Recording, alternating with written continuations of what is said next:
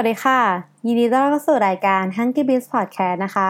วันนี้ทุกคนก็อยู่กับมกกุณิดาการพิทยาค่ะ ก็วันนี้นะคะก็ยังคงเป็นเรื่องราวต่อเนื่องเกี่ยวกับตัววิกฤตโควิด -19 นะคะ กับร้านอาหารในไทยว่าเขามีการออกกลยุทธ์ หรือว่ามีการปรับตัวเปลี่ยนแปลงกันยังไงบ้างนะคะ ในช่วงนี้ จริงๆ ก็มีหลายแบรนด์แล้วก็หลายๆ ร้านอาหารที่ออกมาปรับตัว หรือว่าออกแคมเปญมาได้แบบน่าสนใจแล้วก็น่าติดตามกันมากๆค่ะ เดี๋ยวเรามาติดตามแล้วก็ฟังเคสที่เราจะมาแชร์ให้ฟังกันในวันนี้นะคะ จากสถานการณ์โควิด -19 ในไทยล่าสุดนะคะ ตอนนี้ทางรัฐบาลเองก็ได้ประกาศพรกฉุกเฉินเป็นที่เรียบร้อยแล้ว แล้วก็นอกจากกรุงเทพแล้วในต่างจังหวัดก็เริ่มมีการล็อกดาวน์กันเกิดขึ้นแล้วนะคะ ทำให้ร้านอาหารแล้วก็ห้างสรรพสินค้าสถานที่ต่างๆ ที่มีคนมารวมตัวกันเยอะๆเนี่ยถูกปิดให้บริการชั่วคราวแล้วในเวลานี้สำหรับร้านอาหารเองก็ยังคงสามารถเปิดให้คนมาเทคเอา a y หรือว่าสั่งในรูปแบบของ Delivery กันได้อยู่นะคะ แต่ว่าตอนนี้นะคะทั้งเรื่องการสื่อสารแล้วก็ยอดขายจะได้มาจากช่องทางออนไลน์แบบล้วนๆเลย ดังนั้นในตอนนี้เราเลยจะพาทุกคนไปถอด4กลยุทธ์ที่ ร้านอาหารจะต้องปรับตัวเพื่อจะมาพลิกเกมธุรกิจฝ่าวิกฤตโควิด -19 ในวันที่ธุรกิจต้องหันมาพึ่งการทำยอดขายจากออนไลน์แบบเต็มสตรีมเกือบร้อยเปอร์เซ็นในช่วงนี้นะคะ ถ้าพร้อมแล้วก็ไปฟังกันเลยค่ะ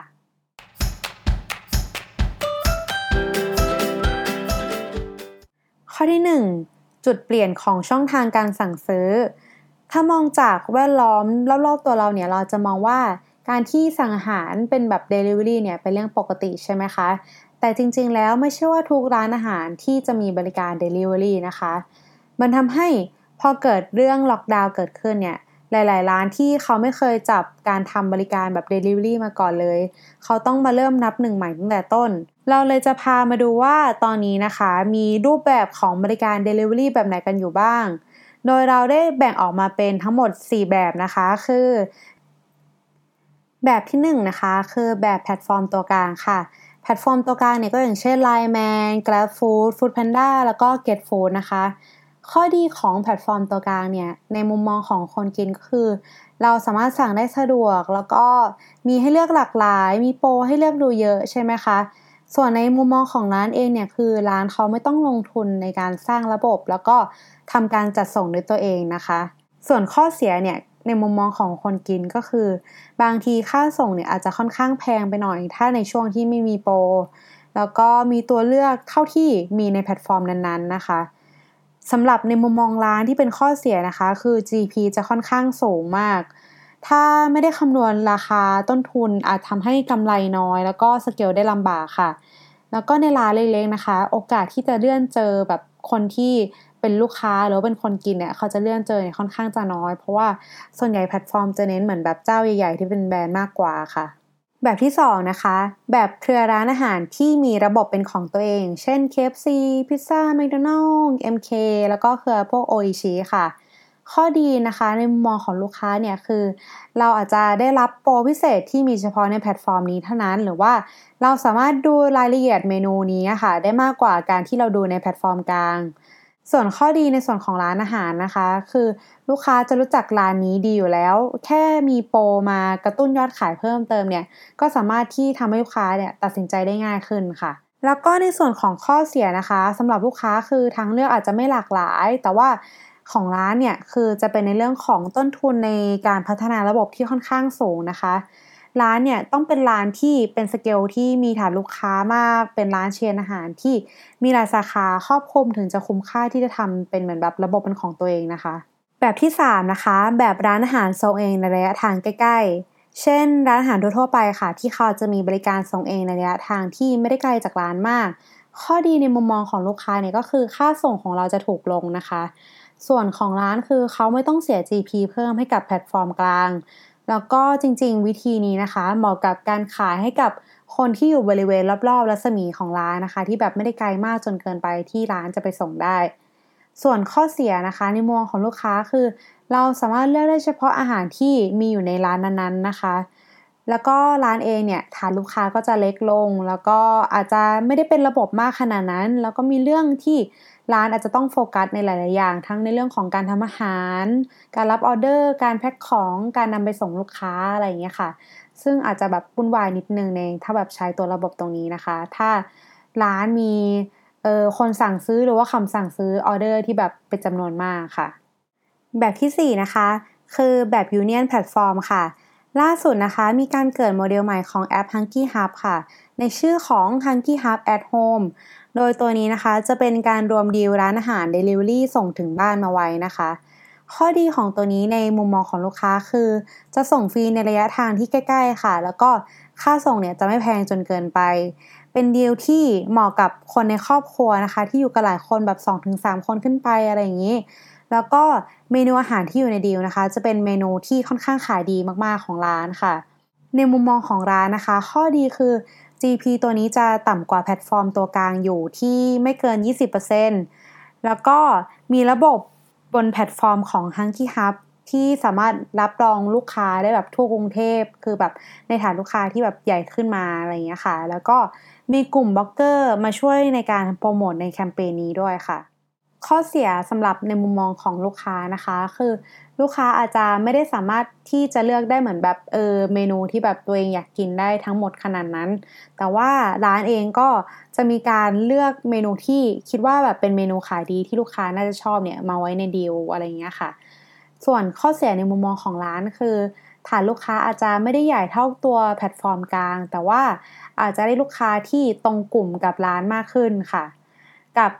ตอนนี้บริการเนี่ยอาจจะยังไม่ได้เป็นที่รู้จักมากขนาดนั้น อันนี้ก็จะเป็นข้อเสียในส่วนตรงนี้ค่ะ ในตอนนี้เราอาจจะยังไม่ได้ลงลึกไปในรายละเอียดของแต่ละตัวมากเท่าไหร่ แต่ว่าเราจะมาพูดภาพรวมให้ทุกคนได้พอเห็นภาพเกี่ยวกับธุรกิจส่งอาหารแบบ Delivery ว่าแต่ละแบบเนี่ยมีลักษณะหน้าตาเป็นประมาณไหนบ้างนะคะ ข้อที่ 2 การโปรโมทผ่านออนไลน์เกือบร้อยเปอร์เซ็นต์ในช่วงที่ทุกคนพากันกักตัวอยู่แต่บ้านนะคะ ทำให้การสื่อสารเนี่ยถูกเปลี่ยนมาอยู่บนโลกออนไลน์เกือบๆร้อยเปอร์เซ็นต์เลยก็ว่าได้ ทั้งในเรื่องของการทำ PR เพื่อการสื่อสารกับพนักงงานในร้านหรือว่า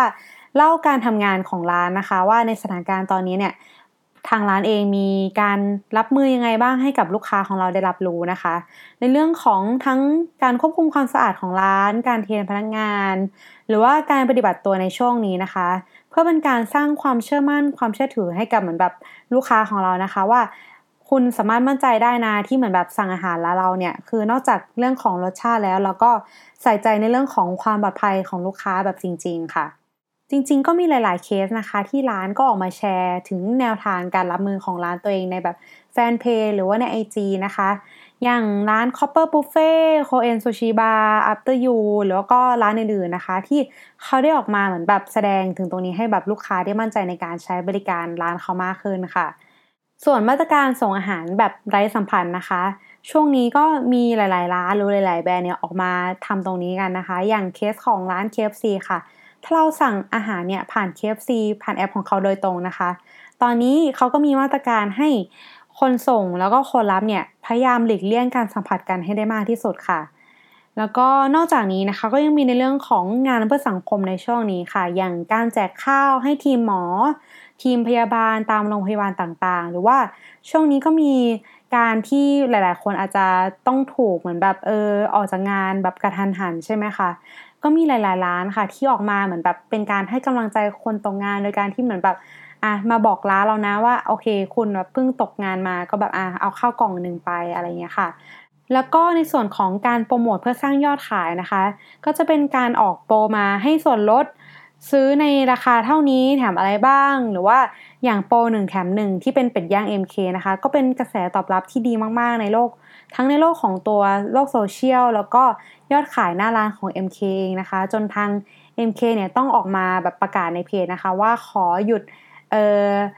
สั่งตัวเป็ดย่าง MK ก่อนชั่วคราวแล้วก็จะมาเปิดให้บริการแบบสามารถสั่งได้อีกทีช่วงเย็นนะคะเรียกได้ว่าก็เป็นอีกหนึ่งแคมเปญของ MK ที่ success มากๆในตอนนี้ค่ะ แล้วก็การโปรโมทร้านผ่านอินฟลูเอนเซอร์นะคะ ก็เป็นอีกจุดหนึ่งที่สำคัญมากในการโปรโมทออนไลน์ในช่วงนี้นะคะ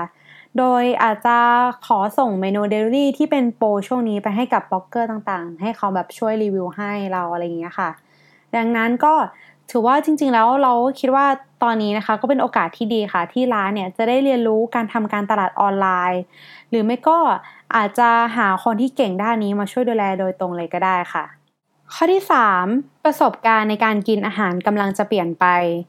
แน่นอนว่าร้านอาหารเองก็ยังคงทำเมนูอาหารต่างๆ เหมือนเดิม แต่ว่าประสบการณ์ในการกินอาหารของลูกค้าต่างหากค่ะ ที่กำลังจะเปลี่ยนแปลงไป การเข้ามาของตัวแพลตฟอร์ม Delivery นะคะทำให้คนกินเองเนี่ยก็เริ่มเปลี่ยนจากการไปนั่งกินที่ร้านอาหารนะคะ เปลี่ยนมาสั่งกลับบ้านกันมากขึ้นกว่าเดิมมาก ๆนะคะ ดูจากสถิติในปีที่ผ่านๆมา แล้วก็นอกจากนั้นนะคะก็ยังมีรูปแบบของ Delivery แบบใหม่อย่าง Hunky Hub at Home นะคะ ที่เราได้เล่าให้ฟังกันไปแล้วว่า เขามีการเปิดให้ลูกค้าเนี่ยสามารถซื้อดีลร้านอาหารแบบราคาเมาๆได้ แล้วก็สั่งกลับไปกินที่บ้านได้แบบสบายๆค่ะ หรือการขายอาหารแบบพร้อมปรุงค่ะ จากการนำเมนูอาหารหรือว่าขนมที่ร้านนะคะ แปลงร่างมาเป็นตัว